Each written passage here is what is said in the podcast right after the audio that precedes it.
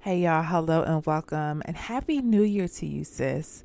Uh, welcome to the Therapy as a Christian podcast. I wanted to give a quick intro before this interview um, because I wanted to let you, one, know happy new year, sis, and two, um, as I've told y'all before, y'all are getting um, episodes from me from my maternity leave interviews that I will be doing over the next couple of months. And so to kick off the new year, I really wanted to start off the year with a mommy series. Um, as most of you may know, that I was pregnant last year. I had my son on December fifteenth, and he's perfect. He's literally perfect. And so um, I did a set of interviews last year with a couple of my mommy friends, and as I stepped into motherhood and kind of re-listened to some of those interviews, I am enthralled with just gratitude for, one, doing those interviews, but two, just how much real or how real it is being a first-time mom, a new mom, and really adjusting to this new transition. And so I really wanted to cater to my audience, who are moms, who are single parents, who are kids of multiple kids, or, or parents of multiple kids, who might be married, who also might have struggled with some postpartum depression, postpartum anxiety, um, who are also married or planning to have kids. This first episode is going to be uh, with my doula. And throughout the entire month of January, I will be doing um, multiple interviews with different moms who, like I said, are single moms, moms who co-parent, moms who are married, moms who struggled with postpartum depression, postpartum anxiety, um, and also moms who want to talk about their mental health and their therapy journey. And so you're going to hear multiple episodes this month on all of those range of topics.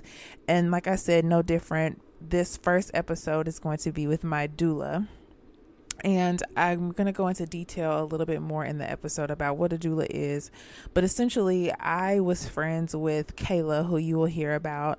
Um, we worked together at my job, my current job. We worked together, and she was talking about becoming a doula. Now, not really knowing much about a doula, I've always heard that doulas were people that, you know, helped with birth support. And I always thought that it was only for people who wanted to have a home birth. But actually, doulas are basically birth support people who educate you on all things related to birth and postpartum. And so we hired Kayla during the time I was pregnant. And to put into very brief words how phenomenal she was during the pre-pregnancy, but beyond that, the postpartum process, she helped me completely with my breastfeeding um, journey, which over the first week and a half of having my son was a horrible experience. And so I definitely encourage you, if you are somewhere and can get a doula, please, please, please utilize getting that service. But also, it was so helpful for me pre and postpartum. And so you're going to hear all things related to what a doula is. She's going to talk about a ton of things related to postpartum depression, just the transition. We're going to talk about intimacy, um, like sex with your partner, um, all of those different things. We're going to go deep into the, this episode. So I really hope that you enjoy it. I hope you enjoy the mommy series this month. And as always, I love you all, and we'll talk soon.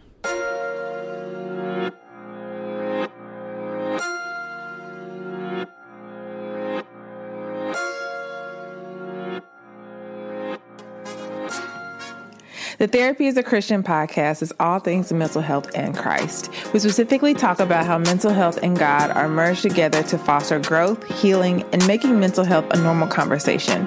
I'm your host, Roz and Renee, and welcome to the show.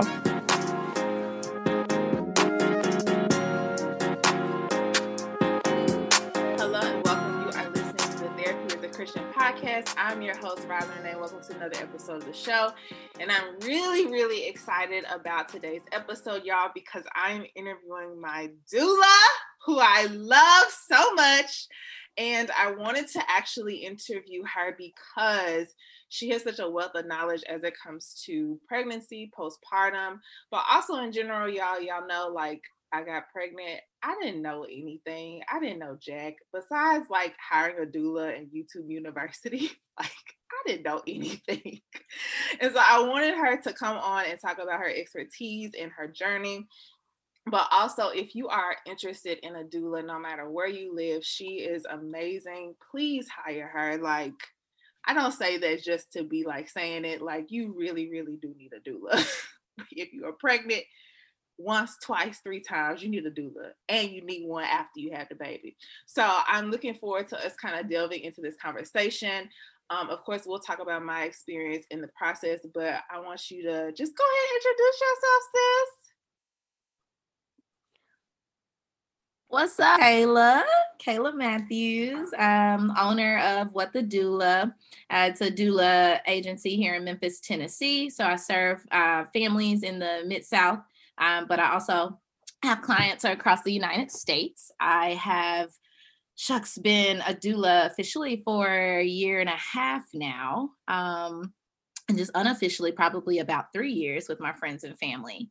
And uh, I'm a mom, I'm a wife, I'm a eight-year educator, I'm an A K A, shout out to all my sorors, uh, alumni of University of Tennessee at Chattanooga, love my, love my college. And I'm just literally always looking for opportunities to grow in birth work and to connect with people in birth work and to just impact families, one cervix at a time. Great way to put it, sis. Okay. So I'm going to briefly, before you tell us a little bit about what you do, um, I'm going to tell y'all what got me into wanting to find a doula. So I actually worked with Kayla. Me and Kayla have known each other since middle school, actually. So yep, we grew yep. up together. And I worked with Kayla. We worked at the high school that I currently work at. And she was talking about becoming a doula. And I was like, as soon as I get pregnant, I'm holler at you, okay? Because I was exactly planning, how it went. Planning on getting pregnant. I was like, listen, this baby gonna come. I'm gonna need somebody because I don't know anything, y'all. I like I told Nico last week. I said, babe, I think I've only changed like maybe four diapers in my life. Like I don't know anything, okay? So I really just wanted somebody to educate me. I didn't even really know all what a doula entailed until I had my first consultation with you, and I was like, oh, I'm sold. And he was more on the lines of especially just, you know, whatever is going to make you comfortable. And it really wasn't until like, you know, I'm a, I'm a question. I ask questions. I update you. I call you. I text you. I love it. I tell people like this, if I could give a favorite client award, and I know I'm not supposed to, but it would be you because you make me work and I love it. It makes me better. Yeah. So I like love the fact that anytime I have a question, I can ask you. Any update I have, I can, I can tell you. And it's just really, really comforting to have somebody outside of your circle that's not related to you, that's not in a position of, you know, that can give you unbiased advice that I really, really enjoyed. And so even though I haven't had my baby yet, like I'm looking forward to the postpartum part because I already know I'm gonna ask you fifty million questions. You're so excited about it. So why don't you tell us what got you started um, in desiring to be a doula and like what that process is like? So I was actually blessed and fortunate enough to be loved on and supported by a doula seven years ago with my daughter. And I mean, like, this is back when no one's talking about it. No one's doing it. I just seemed super weird. I was also, I'm the youngest of most of my friends. And I had my daughter at twenty-two, which is before all my friends started having kids. So everybody's just like, what's this weird thing you're doing? But I knew I needed it because I watched Ricky Lake's The Business of Being Born. Oh, yeah. If you have, if you haven't seen this documentary, to anybody listening, like go YouTube it. It's on Amazon. Like buy it. It's worth the five dollars. Uh, but I watched this docuseries, actually all three parts of it, and I was just like, man, there are so many things that I can choose to control during my birthing experience or during the postpartum experience that I didn't know about. My mom died when I was younger. My grandmother, like the generational gap is just there, so we don't talk about. You know, just like the things that I really wanted to know. Like my grandmother didn't breastfeed. I couldn't talk to her about that desire or wanting to. She's like, formula's best. Like, that's what you got. Uh, and so I went on a letter writing campaign and got me a doula. And just the experience was great. I felt so empowered afterwards. And then it just kind of died down. Like life got busy, went back into the classroom. And then I had my son and all of those like curiosities started to come back. So even though I didn't hire my doula again, I just like basically tapped into a lot of the energy that she um, just kind of transferred to me and reminded me of, and it made me all the more curious about what had changed from the time she supported me to now. And so start digging and you find out there's so much that has changed. Like they get tummy time earlier and, you know, they don't sleep in this place. And these, the like the bottles I used with my daughter are not even a brand anymore. The pump I use is not even a thing. And so I was just like, I was curious about what it looked like to support, and then ended up finding out I had postpartum anxiety slash postpartum depression. And just talking through what would get me out of my funk with my therapist, we identified it was what I did daily with my time that wasn't making me happy. And we started talking about what made me happy. That's mommies and babies. Like mommies and babies and boobies make me happy. And it literally is a man uh, therapist too. And he goes, oh, I don't know what job you could do with that. And I instantly knew it was be a doula. And I went home and I told my husband, like, I'm quitting teaching and I'm going to become a doula. And I did. I quit teaching and I became a doula. And let me say, like, Kayla is a good teacher and her connection with people is like quick. Like she can connect with you really quickly and like remember things you say. And I'm like, how do you know all this? Like, how do you know? And so, so, so why do you think having a doula on, like for a new newly pregnant mom or a mom who may have had a kid, didn't never had a doula before, especially for us African-American women, why having a doula on our birth team is beneficial in general? Okay, so I'm gonna answer that in two. The first one will be for just like either the first time new again mom, that's um, the new again moms. So every time you have a baby, like some somebody is born and it's baby and mom, like it's two people. The people typically only talk about the baby being born, and the doula reminds you of that process while you're going through like birth, like while or pregnancy, while you're pregnant. A lot of your thoughts go towards like this little human that you're growing. You're not th- like truly thinking about what you're putting into your body to nourish that little human, or what exercises or stretches are you doing to, you know, create the space and room and comfort for that little human, or what things are you thinking to send the right chemicals and signals and hormones to this little human. And that's where doulas come in for either new or new again moms. Like, and, and, what, and what would you say, not to interrupt you in the question. No, you're good. How would you describe like what a doula is to someone? I tell people it's a continuous emotional, physical, and informational support system. Like con- that's literally like my one-liner. I'm a continuous emotional, physical, and informational support system, like heavy emphasis on the informational, because I think part of what a doula brings to the table is like creating the space for advocacy and like reclaiming one's place in their birth. And so this leads me to the second part of the question, like why it's so important for African-American women or women of color in general. We are just all too trusting, and people in general, we are all too trusting of care providers and the passing along of information, you know, and I'm I, I, some of my closest friends are in the medical profession, and I believe what they say. And like, I should have some questions. I'm going to ask my tax preparer questions. I'm going to ask my dentist questions. I'm going to ask, like, I'm going to ask my hairstylist questions. Why wouldn't I ask my O B or my midwife questions? And a lot of times, you know, I'll talk with women and you talk about like what, what pregnancy looks like or feels like for them. And I'm like, oh, it's just a bunch of quick appointments, in and out, in and out. Well, it's in and out, sis, because you ain't asking them questions. Like you come locked and loaded, ready to make folk use them degrees that they earned, then we're there. And like, oh, girl. I, girl. Sis got a note. Uh, you. you know, I told you, like, they just tell me everything's fine with the baby. Like, I've even asked, what does that number mean? What does the fluid number mean? Like, I don't mm-hmm. know, it's twelve point whatever. She's like, oh, the fluid is good. Like, well, what's the normal range? Because I don't know. And when I mm-hmm. go into these appointments, they're so fast. And I remember, and I'll give a quick story, because I switched my O Bs at the beginning of my pregnancy. I had a white O B who I had seen for like almost two years. She had did a surgery on me and everything.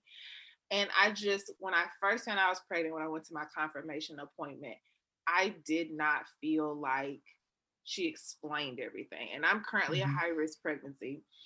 And so because of that, it was just like, okay, well, I'm sending you to this other doctor. He was not warm when he came in. He, I actually cried the whole appointment with him. Mm-hmm. And because of that, I was so uncomfortable with like trusting them. And I had questions and I'm like, is there any other options? Is there this? Is there that? And like, nobody really told me anything, and was very frustrating. And so that was when I switched to a African-American O B who I feel way more comfortable with. And there have been times where I've like often even questioned, like, is she giving me enough information? Like, is she telling me everything? But I always, I come in with, you know me, sis, I have a list. A whole list. We practice the list before she go, y'all. I'm like, I need to know all the things because I just want to make sure, like, I need to know what, the, like, I, like one appointment, they said he was growing really fast and he was, he was getting big. And I was like, what does that mean?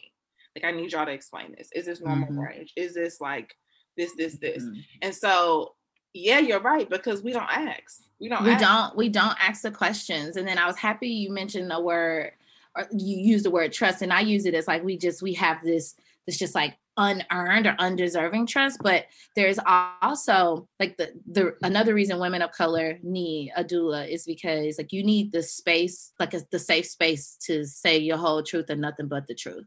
Um, and like, I can attest to being in certain facilities or spaces or pla- I got a, a appointment later on today that I couldn't say yes to something on paper to. Now I'll tell you in your face in person all day, but I ain't putting that down on paper for my records. I know how insurance and coding and fees and stuff go, you know, and like, I'm able to like talk that way with my clients. And like, there's this trusting space. I'm not under any medical oath where I have to go report you to anybody or tell anybody your thing. Like my whole, you hire me to support you and your wishes. And that's what I do. And if at any point I feel like your wishes or your choices hurt or harm me, or, you know, could hurt or harm you or your baby, I choose to use myself. Um, and I just, it's a different dynamic. That, and so it's just like that additional part of your support team. It's a support you never knew you needed. Yeah. And I think too, also adding on the layer of like the transition time when you were saying there's so much focus that goes on the baby. No one really talks about like the transition of becoming a mom when you've never been a mom. Like cool. The anxiety. It's I like a binge on YouTube.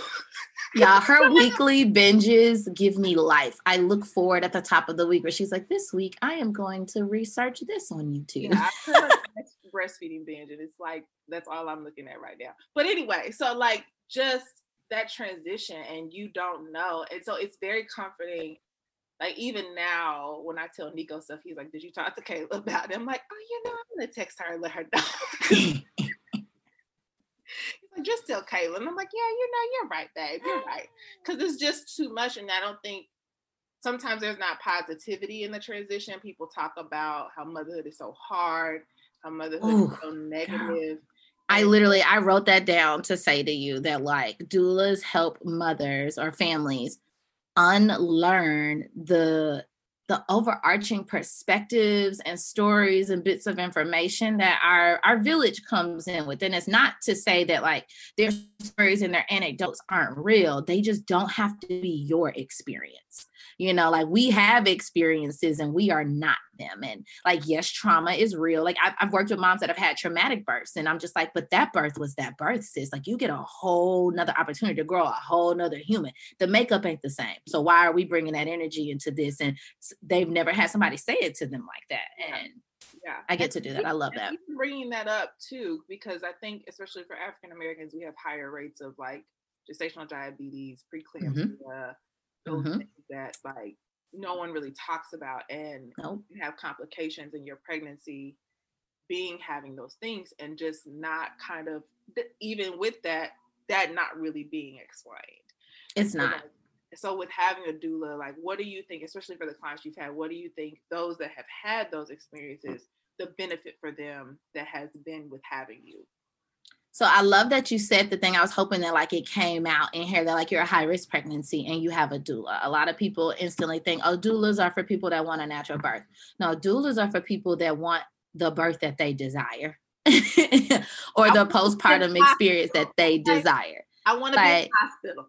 Like you could be at the, I had a doula at the hospital with a doctor in Georgia that had the highest cesarean rates known to man. And I had a whole doula in the hospital with me, you know? And so it's just like that, that that's one of the major things I think a lot of my high-risk mamas have been benefited from, and just like having that extra support, because yeah, you see your O B and you see the high-risk doctor, but now you have this third support system that's coming in and piecing together what both of them are saying or connecting dots. Like I remember you leaving an appointment and saying, well, they said this and they said that. And I'm like, oh, well, go to this one and ask this, and go to this one and ask that.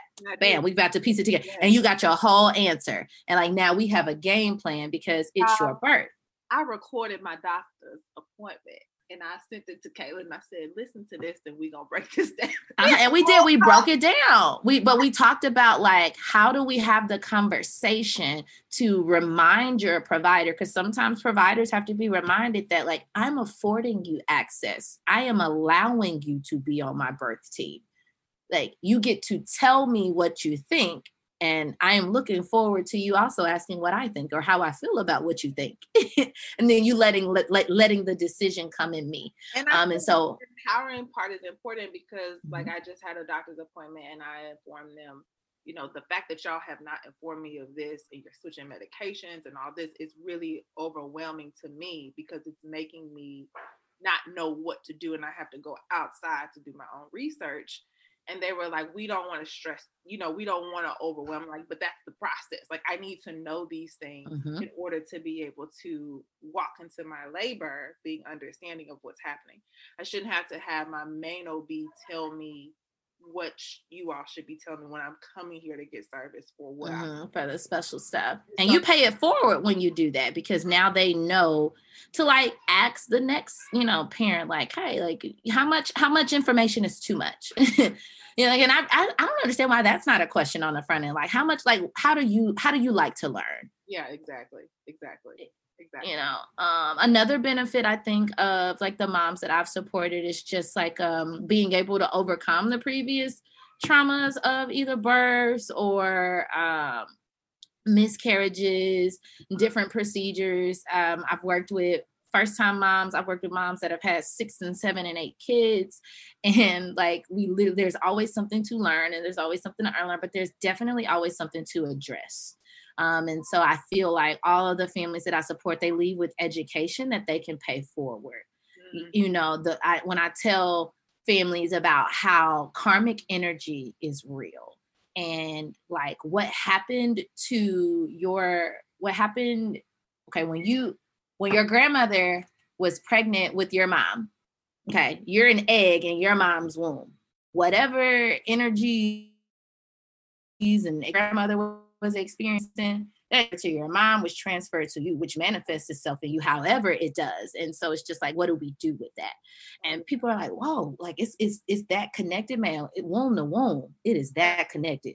And it's womb even to womb. More when, when you're pregnant, it's even more own. When you're pregnant child, with your own. Your mama be all up in your face. Well, this is not what happened. I'm like, I, I tell my mom sometimes, like, you ain't had a contraction in thirty years, girl. Okay. The shit. I'm like, girl, calm down. You ain't had a contraction. She told me the other day a contraction feel like you got to poop. I was like, well, that was not what people tell me. They say it's like period cramps. I'm like, girl, you ain't had a contraction in thirty years, okay? Well, now pushing is like you have to poop. She's right about That's that. What is, are you thinking about pushing? She was like, no, a contraction. I'm like, okay, see.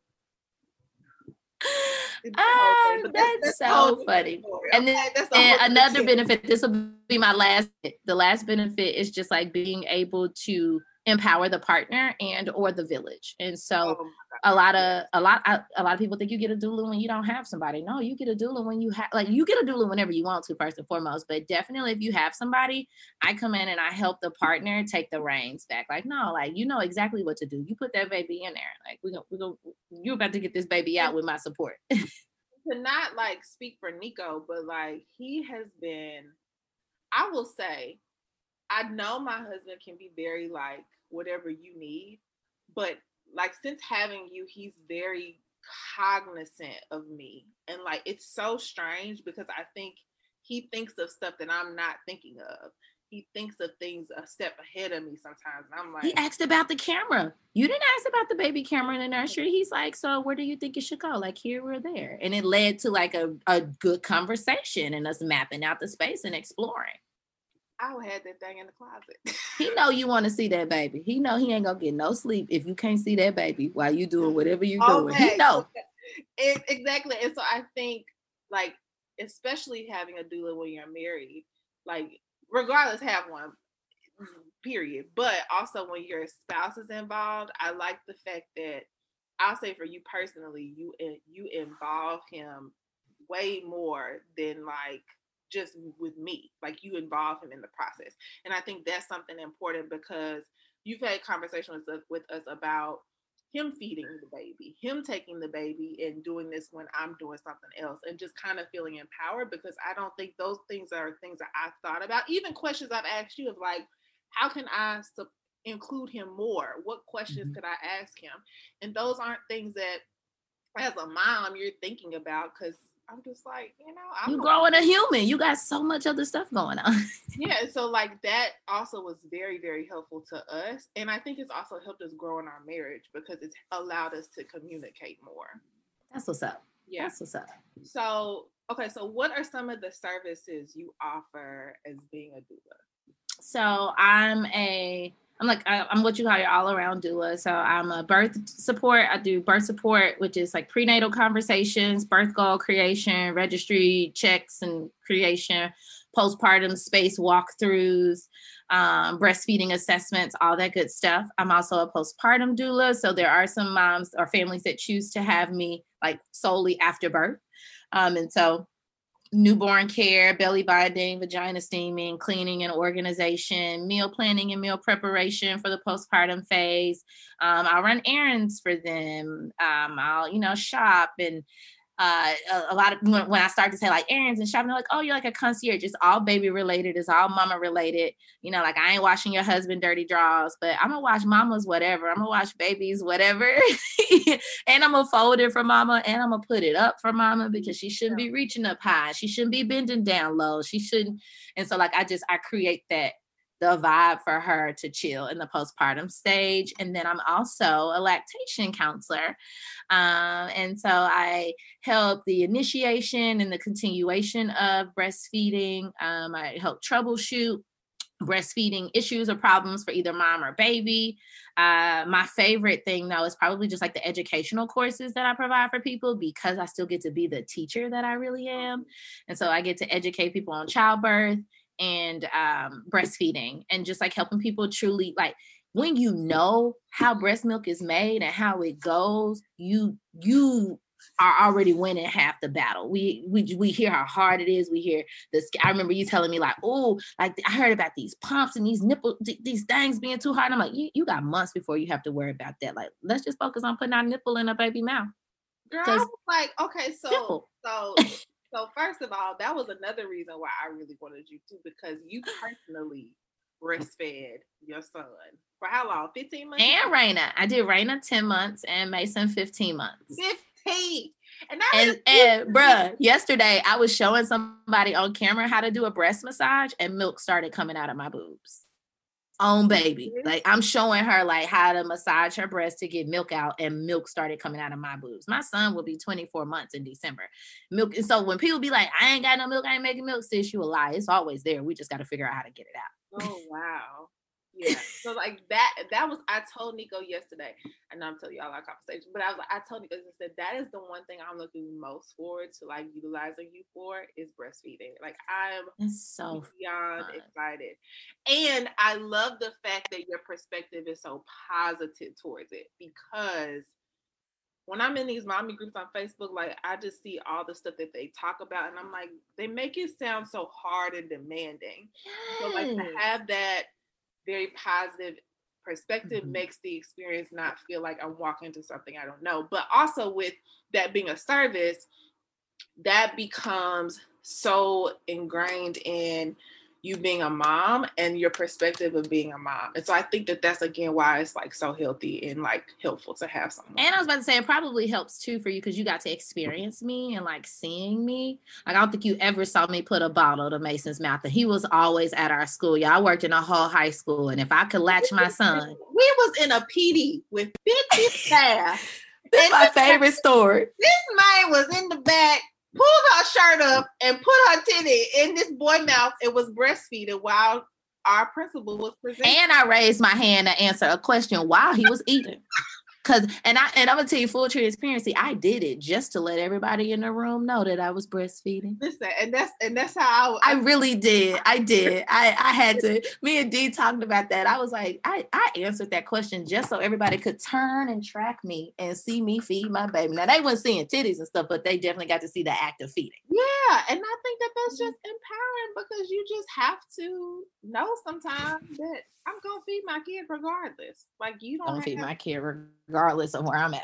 Right. I think, again, that goes back to what I said about it being a positive experience. Uh, but yeah, so it like the breastfeeding part, it it just, it it's probably my my favorite.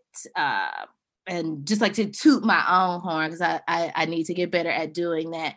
In the last four months, I have helped four moms who had negative or like traumatic breastfeeding experiences successfully latch and breastfeed.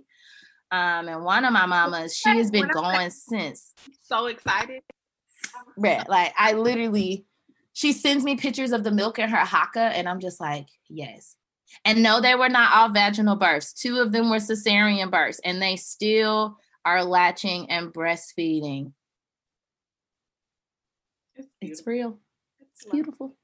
That's so excited. I'm so excited. That's like the one thing I'm so excited about because I got all the supplies. I asked mm-hmm. everything on the registry.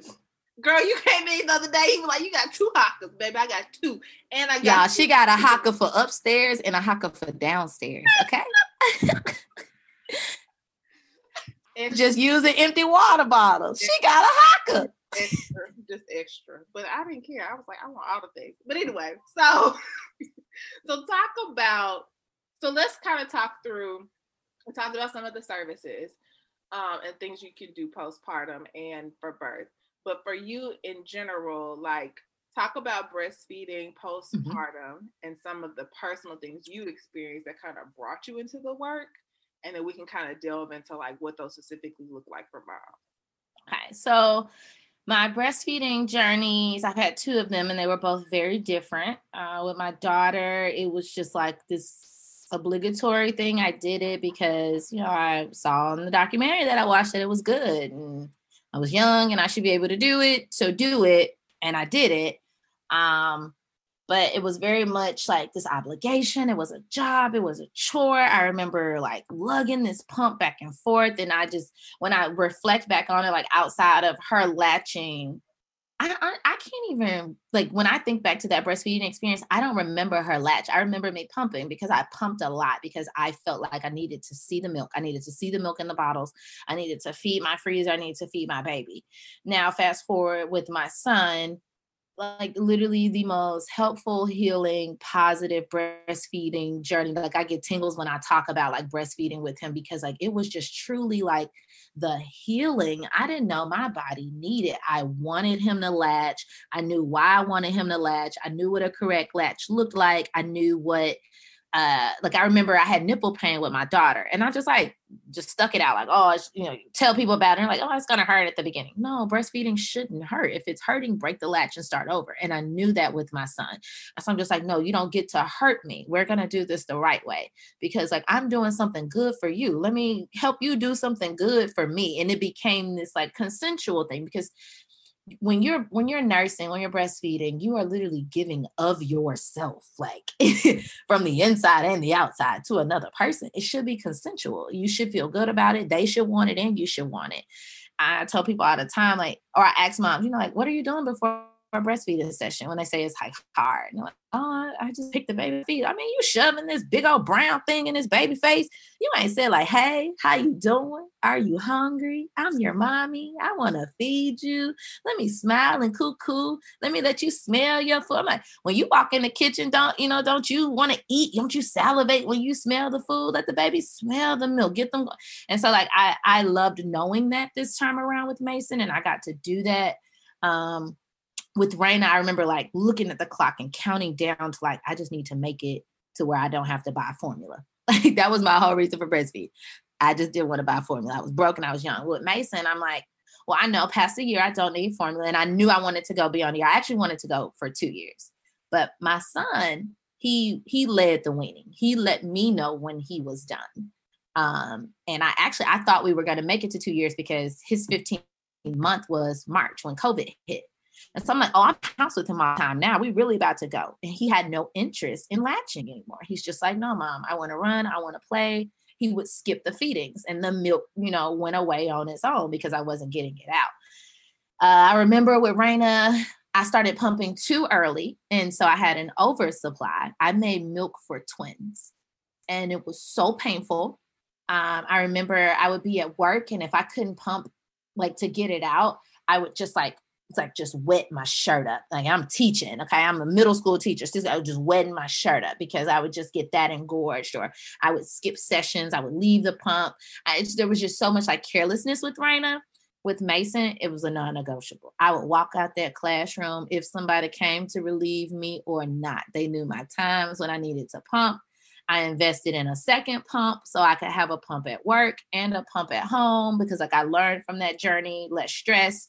Um, I remember I want I had more care or insight around like how the breast milk tasted or smelled or looked or how it was stored than I did with Raina. I was just like, it was it was milk that came out my titty. It was good.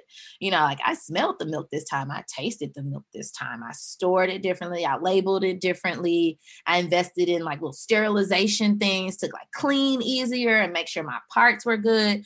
I changed the valve, the um the hoses on my breast pump at least three times with Mason. I don't ever remembering buying new cords or hooks, you know, with Raina. And I think it was just like me being more aware, like, oh, there's a little like residue or, or mildew building up in this. And me saying, could that fungi transfer down the tube to the baby? It's a risk I'm not willing to take.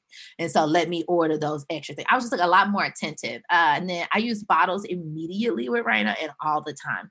With Mason, we used bottles immediately, but I personally would latch him if I had him or if it was my obligation to feed him. I left bottle feeding to dad or to grandmother so they could have the opportunity to be with him. I don't care where we were. My titties went everywhere I went and I fed my baby wherever he was hungry. And I think I'm like, you gonna get this chest. Like, yep, you getting the chest. Cover or no. Uh, and then intimacy wise with breastfeeding, because that's the thing people don't talk about, like how your body changes and how you look at your boobs and how you feel about like just intimacy afterwards with your partner. With Raina, I remember my breasts just being like a no zone. It, I, I, I literally, my husband would come up to me at the time. He was my boyfriend. I'd just be like, eh, like, no, like you can't touch them. Like they're tender or like you're going to waste the milk or milk's going to come out. When I reflected on that in some of my mommy groups and in therapy, and honestly, in a lot of my doula training, I realized like, I was telling, like rejecting him and I was not allowing him to sexualize me when he needed to sexualize me. I couldn't disassociate. I made this, this a whole is, food thing. This is just all the reason why you just need a doula because you don't even think about this. It's why you need a doula. Like I didn't think about that. Like girl, it took a fool. It took a whole mama to say, that man put that baby in you. You think he don't know milk gonna come out of you? And it became this like, this like joke, you know, like, oh, you get me excited enough, some milk might come out. And like, for real, now, like foreplay with my husband, my boobs are my number one goal now, or like zone now. And it never was before. And that shifted because of just like how I look at my body yeah. and how I appreciate my body and the duality of these, these things I have. And I don't have big boobs, but like, I, but I, I and oh, and I do remember this. Him paying more attention to how my body changed with baby too. Like I remember him saying like, oh, like I like you with more full breasts or, oh, you know, like I like the way, you know, like they sit or I like that. Like he just, he paid more attention. And so it made me more aware of like the blessing that they actually could be. That's that was a good question. Because I, because I think too, no, like no one talked to me about intimacy when you're pregnant. Girl. Wait till you have sex for the first time without a bra on and milk starts squirting. We had that conversation. Because again, like even just intimacy wise, it shifted. Like that was, there was probably two months. I remember second trimester that we literally were fighting about our intimacy with each other. Mm-hmm. And it was becoming like, hard because I was like, this is just not normal. This is not our normal thing. It was uncomfortable. My stomach is like, I can't lay on my back. Like, what is going on? Like, I don't get it. Why are we struggling with something that is so fun and so easy for us, if I'm being mm-hmm. honest? Yeah. It like three times a week, four times a week. And now it's like, I don't want to do this with you at all. Like, I don't want to look your way. We talk makes me through it. Love talking through that with my clients. I yeah. love it because a lot of the times dad is like, yep, that's what we needed to talk about, because mom isn't like just approaching it from a different lens. Mom isn't thinking like, because we tired, we growing humans. And so like I contribute a lot of different ideas to what like intimacy could look like and how it shifts, because there's a reality to those six to eight weeks after you have a baby. Intimacy has to look like something other than sex. Yeah, and so you just, you need yeah. to start practicing it now and connecting on another level. You know, we're going to have to have that conversation after we get off this thing. But insane to say, it was something Nico and I had to really talk about, because we got to a point where we both said, this looks different for us.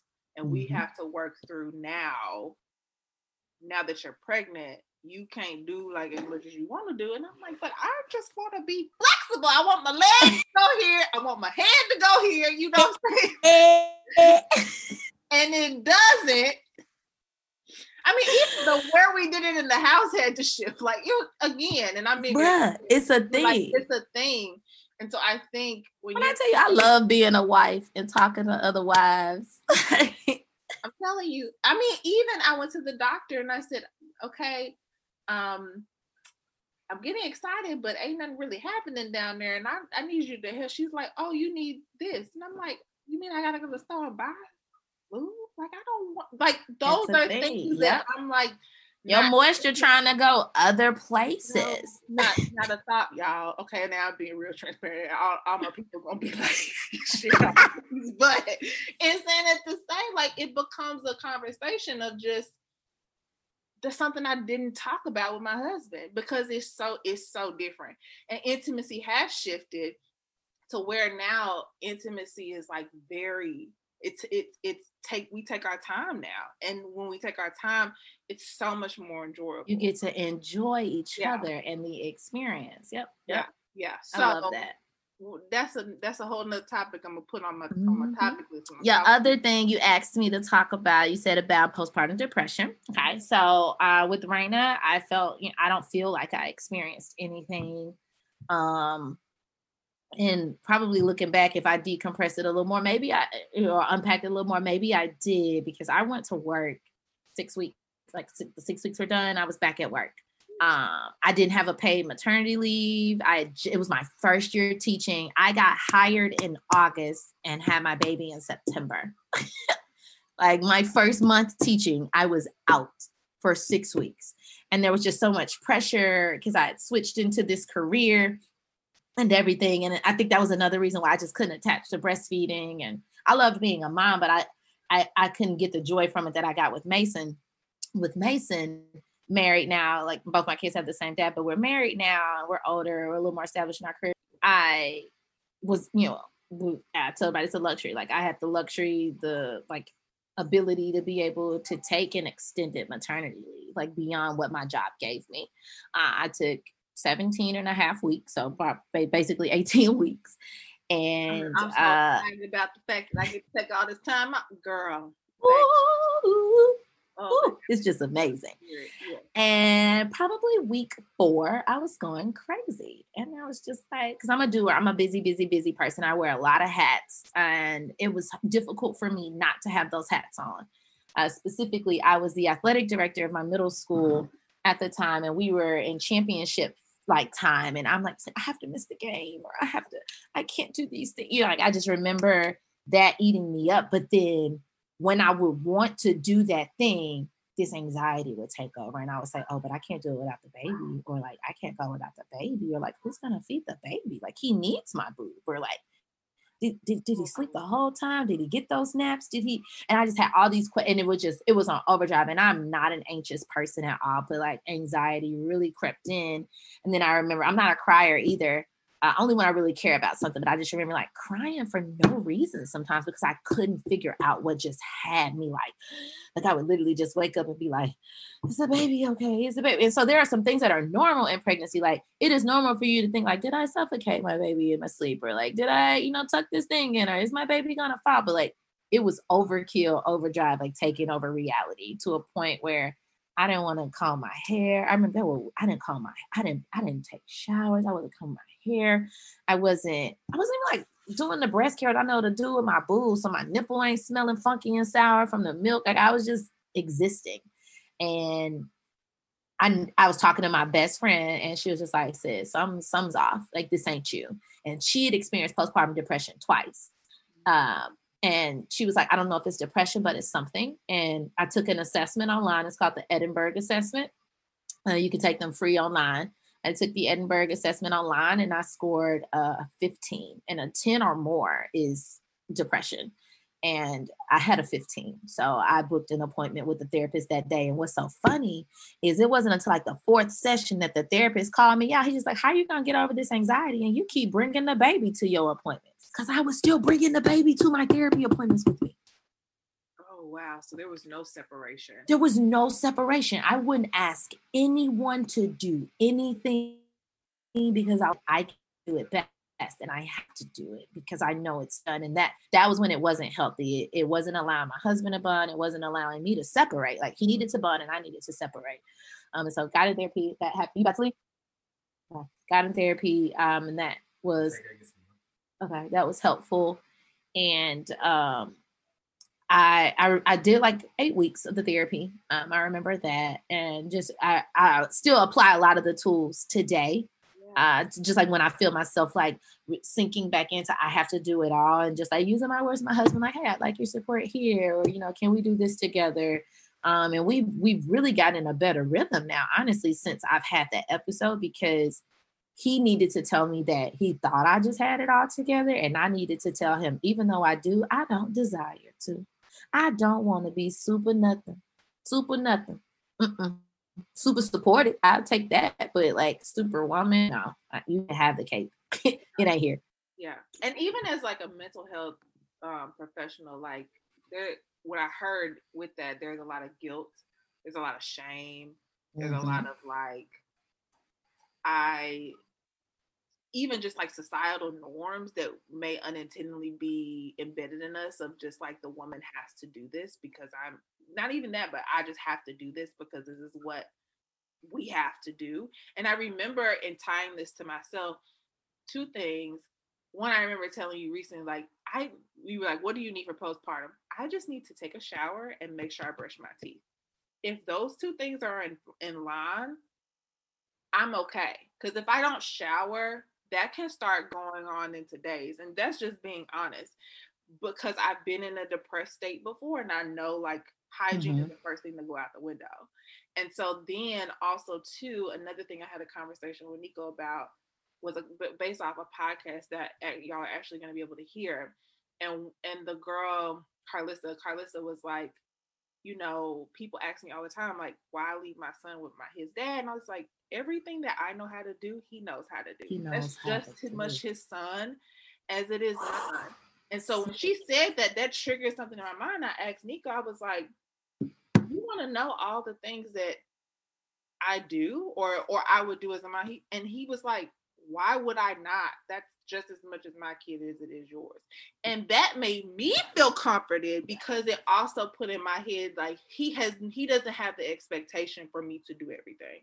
He mm-hmm. wants to and desires mm-hmm. to be involved and be his dad.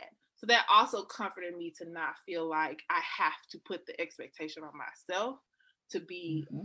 all for this boy. Because I Which will- is what the average, but it's what the average, you know, like birthing parent does. I'm trying to use the right language. What the average birthing parent does. I was just telling my best friend that this morning.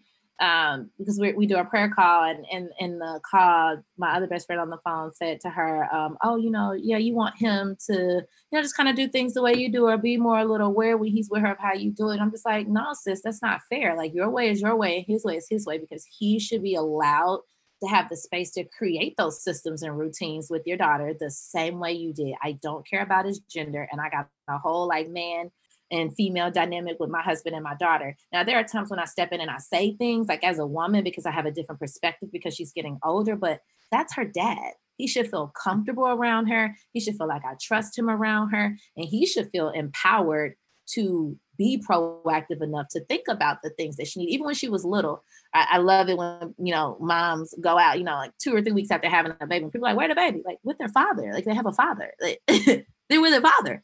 And I'm going because mommy needed a break. You got this, bro? I'm going to Target, and I'm going to Marshalls, and I'm going to Starbucks. My Bro, one, one, one of my clients, Lily, she made me so happy when she told me like three weeks postpartum, her husband, he just woke up that day and he was like, hey, so you got a day off, like, just go. And she was like, what I'm supposed to do? He's like, I don't know, but it won't be in this house. Figure it out. He was like, you like candles? Go to go to Marshall's and walk around and get some candles. And, you know, and she was like, eh, it was just, it was just, she was like, I sat in the parking lot. And he was just like, okay, well, you going again tomorrow. So figure out where parking lot you're going to sit in tomorrow. Like, whatever it is. How glorious. It was so beautiful. Okay, you know what I'm saying? And so I think about that. And so those are things that we don't, again, why you need a doula. Just go ahead. I'm going to put your information in the box. Just go ahead. She going to tell your husband or your partner to give you just some days okay. off. Okay, just do it.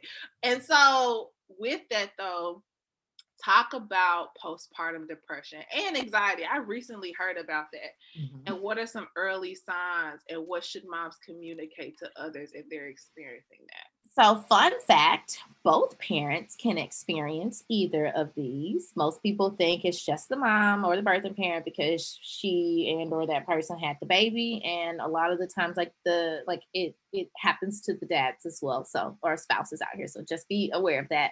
Um, but just some, some symptoms are, you know, like excessive crying, not laughing as much as you used to, not being into the things that you used to be into. And it's not to say that you can't change, but it's just like, I loved, you know, like cuddling on a couch and watching movies with my husband. And I, I despise spending time with him in that way now. Like, that's a thing, um, you know, and like, why, why there. Um, obsessing over something, um, guilting and shaming, um, shakes and crying, like just out of nowhere for no reason at all for long extended periods of time, extreme fatigue, uh, loss of an appetite. And of course, like some of these symptoms sound like a bunch of other things, but I mean, depression's depression, and depression and anxiety are cousins. Like they're cousins. One, one, you know, they share two and three of the same symptoms, and then it's like free for all, whichever other one you choose to to go into. And so, uh, what I like to do with clients is right before they give birth, I give them the Edinburgh Assessment, which is the postpartum depression assessment, to just like gauge your number. And then a couple of weeks after delivery, we do the Edinburgh Assessment again to just like check that number. Um, you know, and I, I'm very transparent with people. I told them the first time I did this, I was eighteen. I just recently last week I was an eight, and now again a ten is like you might have something going on. I took this last week. I was an eight, uh, you know. It, it, but it made me sit within myself and look at the questions that I answered that drove my score to that, to say like, okay, what can I do to take control over my life there? Because that's the thing. Um, and so it becomes anxiety versus depression when those feelings overcome you and distort your reality. Mm-hmm. So, you know, I can't leave, I, I I can't not change every diaper because dad doesn't know how to tie the straps the same way I do it. He's not going to put it on the same notch, or he's not going to tuck the penis down the same way, or whatever else. And it's just like, no, like even if he does it, does the world end? The world doesn't end. It's just not done your way. Let me say, I think that's important to know, because I had I experienced a uh, depression the top of my pregnancy, probably like maybe around May. And it was like for about three weeks. And that was when I went back to counseling. And then right kind of through when we were doing the baby shower, I remember, girl, because you, cause girl, I was in a rampage about that registry child. It was a whole, it was a whole debacle. But, but yeah, but following that time, I realized how much I was anxious and wanted things done my way, that when Nico stepped in to do stuff, it would literally drive me insane. To where now when I would talk to him about it, I noticed I'm so much more patient. I don't, I know the name thing was like a whole, like the name, and that's naming the kid was a stressor to me. And just the smallest thing. And I realized I can't be this way because he's not going to do things the way that I do, but it doesn't mean it's wrong. And even and it's his baby too. And it's his baby too. And so it has, it has forced me to really be like, I can't be like this because Elijah is going to be his son just as much as mine. And if I'm doing this now, I don't want this to be an issue when he gets here. And so it's it's it's very important to kind of even have that personal check-in process, like you said, with the uh, assessment, because you can then see, am I struggling with this now to be able to address some stuff after the baby comes? Yeah. And when I do that, um, when I do that assessment on the front end, I like to have partner there when it's happening. Um, so partner can be aware of the score and like know the answers to the questions, and then ask partner, okay, like, how does it make you feel hearing this? Like, what, what, like, what, what d- does it make you curious about anything? Are you, you know, do you want to know more about anything? And you know, sometimes dads do, and sometimes they don't. And then I'll kind of like guide or steer that conversation, and I'll say, okay, well, if you notice she's crying too much, what are some things that we can do to counteract that?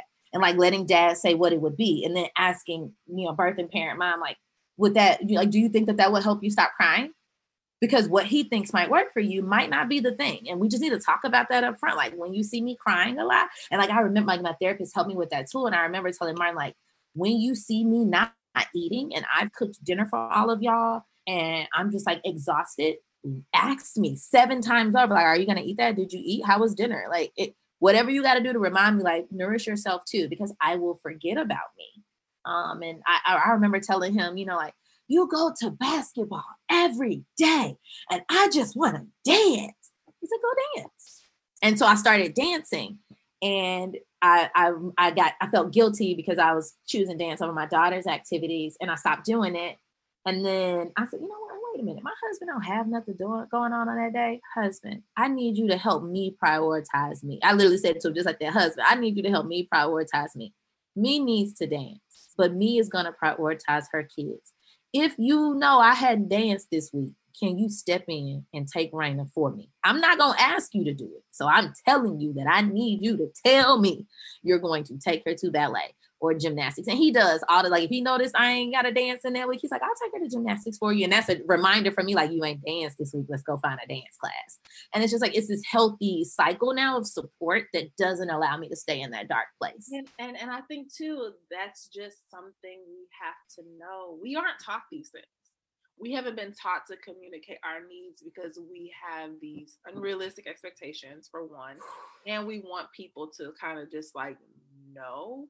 But first of all, men don't know. They don't. They, they bless their hearts. They don't know. They nice looking, but they don't know. They don't know. And and a- actually, ever since we saw you on Saturday, Nico has checked in with me. I know at least two to three times a day. How are you? Do you need to talk through anything? And that's something that I'm like, he does periodically, but I notice he does it. He's been doing it like over the last two days. Because I said the thing to him, I'm like, she will work through whatever pains or complications, because this is what women do. And so if you just stop her and ask her, how are you? How does that feel? How did it feel? It'll make her think about it a little more. And I think that it makes him feel empowered to help, but also feel like, I want my wife to be good. I want her to be good going into this process kind of thing. So that's I think that's really, really good to just kind of be aware of. And just more so in general, like, how do you think for moms, depression, postpartum depression, anxiety impacts the way they take care of the baby? Um, so it can go a number of ways. I think the most common ways are there's this, um, this anxious, nervous energy transferred into baby, or Or there's this detached, distant, void that baby can sense and pick up. Um, I think about the times where I was just like the most down or sad or whatever. I would have to remind myself that that's not the energy I want going into breast milk and so I'm not going to nurse during. I remember you told me that, and I was like, I did not think about it that way. When I'm stressed and worried and like I'm building cortisol, I don't want to transfer that into my milk for my baby, especially if he was, you know, a black man, like they already got a lot of stuff going on. Like they come out the womb, you know, battling some things. And so I, I just like, but me knowing that helped me check those emotions and like channel the energy and steer it and be a little more um, empowered. Um, I think about the, if you're, if you're not a new mom, so if you're a new again mom, like your other kids, they see that, they see this, like, like get rich or die trying mentality. They see that like tired, worked to the bone, stressed thin, miserable, mopey, cry mom that, you know, most of us were used to or had experienced or heard about or talked about or whatever. They don't see mom like prioritizing me time. They don't see mom like meditating and zen and out or getting out of the house and showering and changing. Like they don't see that. And so it creates these false narratives for them and, and, you know, starts to transfer. Like I, like I think about my daughter watches everything I do.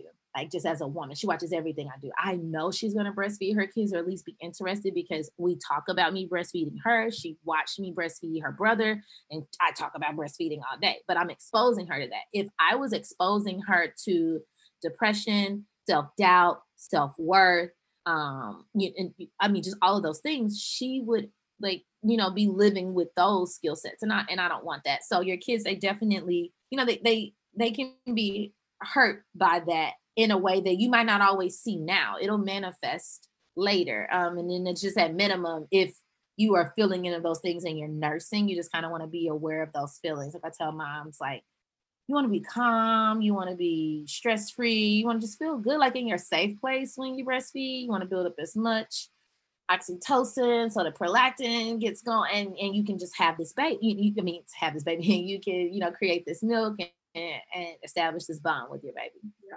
Yeah, that's really good. And I think too, I think I remember when you said that I pay attention to when I'm so happy. Like I took the last two months of pregnancy to not really do a lot. Like, so for my business, I basically put it down and I have thoroughly enjoyed being present this last two months because I have noticed small things just make me happy. Like, when I'm sitting with Nico and he's playing two K and I'm just on my phone, I, I randomly will say, I'm so happy. Like just sitting there with you, going to get my coffee right before I go to the doctor every Friday. It just makes me so happy and it's making me present, which mm-hmm. then allows me to feel like my son is experiencing this joy that I'm experiencing. Yes, that's the I'm thing. Pregnant. And so that's I, the thing. I want to feel that all the time. And so I think it's very, very, it's intentional. It takes intention. Mm-hmm. It's not something that's just like natural. And you have to be graceful when you fall off the wagon or when you forget and not beat yourself up, but you have to have those like bumpers, those, you know, like yeah. whether it's a friend, whether it's a scripture, whether it's a story, you know, an affirmation, whatever that thing is, but you have to have that bumper that like drives you back to your truth, like to yeah. your center of life. Exactly, exactly. Because there are some days I'm like, I don't, I'm sad today. I don't feel it. It just is what it is.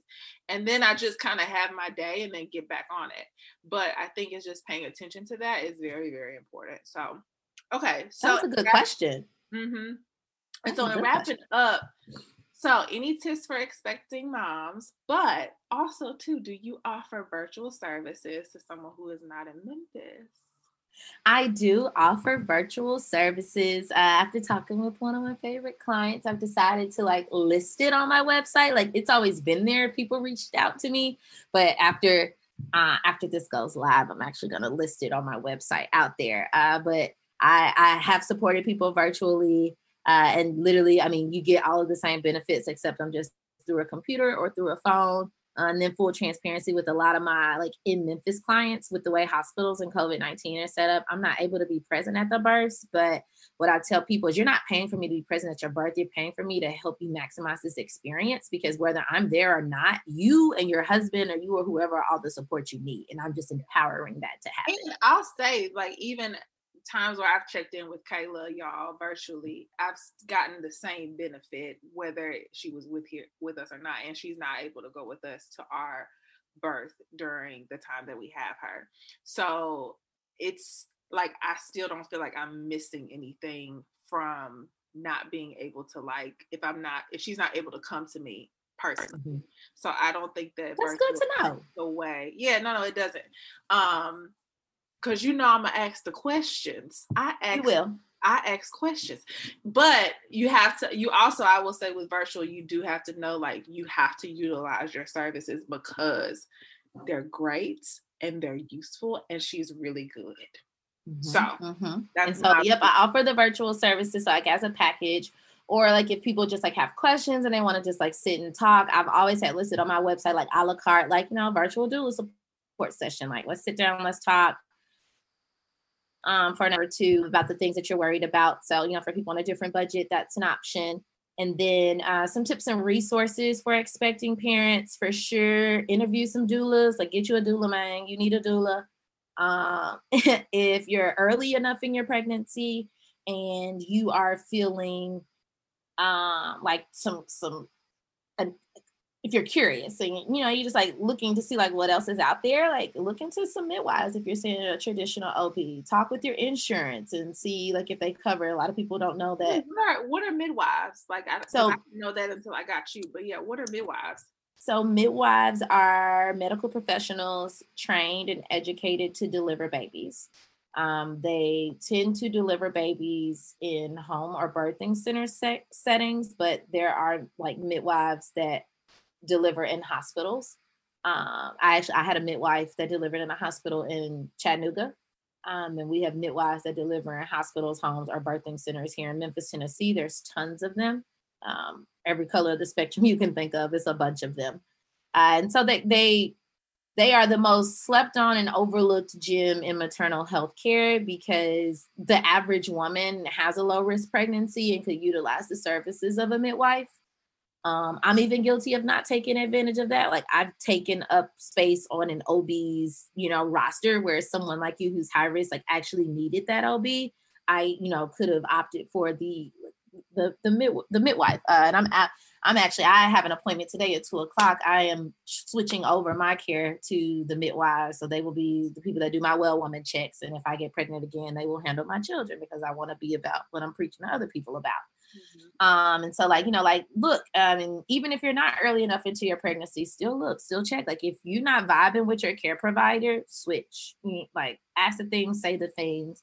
Um, and it's okay other to tip while you're pregnant. Cause I switched at, I switched at fifteen weeks. So I was already past the first trimester when I switched. I've had two mamas switch at thirty-four and thirty-five. I switched because I moved cities. I got my new doctor at thirty-four weeks. And that was also when I got my doula because I was like, I got this new doctor in this new city. I need a doula. Like, I don't know nothing. Nobody here. I need a doula. Yeah. Um, other tips would be to uh, create a birthing plan. Yeah. And, and, and yeah. And that's really, really important because, like, y'all, there's so much they don't tell you that happens, like, before, during, and after labor and delivery, like, decisions that you have to make that you just want to know that you even thought through them, or even if you're undecided on them, like, you want to know that you're undecided or what your non-negotiables are. When you told me the baby can stay in the room the entire time we're in the hospital, I was like, what do you mean? I thought they take them. I thought they take them. I said, oh, Nico, we we rooming in, sis. We rooming in. I was like, I don't want him to leave me. I want him to stay there. Now, somebody somebody did mention to me though, like, if you're struggling with sleep, like, it's okay to send them to the nursery. But if you, it's always okay to send them to the nursery. But, even if you're not struggling with sleep, it's okay to send them to the nursery. But she, me, her needed my eyes on my little cute little brown baby the whole time. I had a cute little brown baby. I wanted all the smoke. I was like, I want him. I want him there for every test, unless it's a circumcision. Like, yep, that's and that that should be the only reason they will him is for the circumcision. They can do everything else in the room with you. I was like, that's. I said, I told Nico, I said, we need to hire Kayla. Like, when you said that to me in the consultation, I said, we need to hire Kayla because I need to know all these things. And it just be little things. Also, too, when should people hire a doula? So I, my, my like tagline for this is, is as early or as late as you need the support, but, you know, just like, don't not get it. because you think it's too early or it's too late. Yeah, I've had moms like at twenty weeks or twenty-three. Yeah, weeks, I think y'all booked me like, at twenty. Late. They were like, it's too late. I was like, no, you can. I was like, girl, I said, I really started calling her when I was like at thirty weeks. And I think mm-hmm. we hired you around twenty-two or twenty. Yeah, somewhere like twenty-one, uh, twenty-one, twenty-two. I was texting one of my other clients yesterday. I think you're just checking in on her because she's a, uh, earlier in the term. And she was like, I know I'm the worst client ever. I don't, I don't ever text you or use you for anything. I'm like, oh, when you hit thirty-two weeks, you'll be calling and texting me all day. Day. Um, you know, and so I tell people, like, if you're, it depends on what you're trying to get, what, what you're trying to get out of getting the doula. If you're worried about the fee, the fee's the fee regardless of when you book them. Like, let's just be real about that. I don't know no doula that got like a slide and prorated scale. When you book them is when you book them. And so if you book me at fourteen weeks, if you book me at thirty-three weeks, you still gonna run me that same check. I just think it makes more sense to get your money's worth than to book me as soon as you know you want it. So you get, you literally get the same amount of time. You know, but I've had people that um, have, you know, booked thirty-four, thirty-five, and we've, you know, worked on up. But it, it just meant like every week we were meeting for a prenatal because we're we're about to have a baby in four weeks. Mm-hmm. Um, and so, like, yeah, that's the thing. I, I'm as soon as you can. And then uh, another tip is check with. So don't let finances be the thing that stops you from getting the support. Um, on the medical side and on, because doulas are non-medical, on the medical and on the non-medical side, there are so many resources available uh, federally and locally for people that I, I think people just don't know about. Uh, like me, for instance, like I have payment plans. There's only a thirty percent retainer due up front to utilize all of my services. Like it's just thirty percent up front. Um, and a lot of people don't, we have a community doula program here in Memphis. If you live in a certain zip code, like it's not a financial obligation. If you Black and you live in a certain zip code, you qualify for, you know, a community doula, and I do community doula work through them. Same care. They're getting all my What the Doula energy just through Birth Strides. A uh, small plug for Birth Strides. Y'all go get you some doulas through Birth Strides. They're awesome. Yeah. So, and I think that's, all of those things are super helpful to know because again, I didn't know I needed it until I got it. And sis, I promise you, I, I text Kayla, I call Kayla, I'd be like, I need an appointment with you, sis. Can you send me your calendar? I need to ask you a question. I recorded this session. I was like, I need to update you like all the time. All, all the time. The and time. I love it. I love it. I love it. A and like, if you people- don't have the doula, like get in a support group so you can be yes. able to do that. Yes. So thank you, sis. So definitely look for Kayla's information in the show notes. I will leave it for you all, or you can email me if you have questions. I can always yes. forward her information, but definitely look in the show notes if you're looking. Just book a consultation. Don't feel like you got. They're free. Yeah, book a free consultation. You don't have to commit, but just like talk to her and like let her hear you out on what questions you have, and then you can she can always refer you to anything if necessary. But definitely just book a consultation so you can get at least your needs heard, so that way you can just know how awesome it is. So I love you, sis. Thank you so much. And I love you all and look forward to the rest of the episodes this month, because we're going to be talking about all things postpartum, mommyhood, everything like that, all for the month of January. So I'll talk to y'all. Get you a doula, man. Get you a doula. All right. Talk to y'all next week. Brain fog, insomnia, moodiness, weight gain. Maybe you think they're just part of getting older, but Midi Health understands that for women over forty, they can all connect to menopause. It's at the root of dozens of symptoms we experience, not just hot flashes. Midi clinicians are menopause experts, offering safe, effective, F D A-approved solutions covered by insurance. ninety-one percent of Midi patients get relief from symptoms within just two months. Book your virtual visit today at join midi dot com.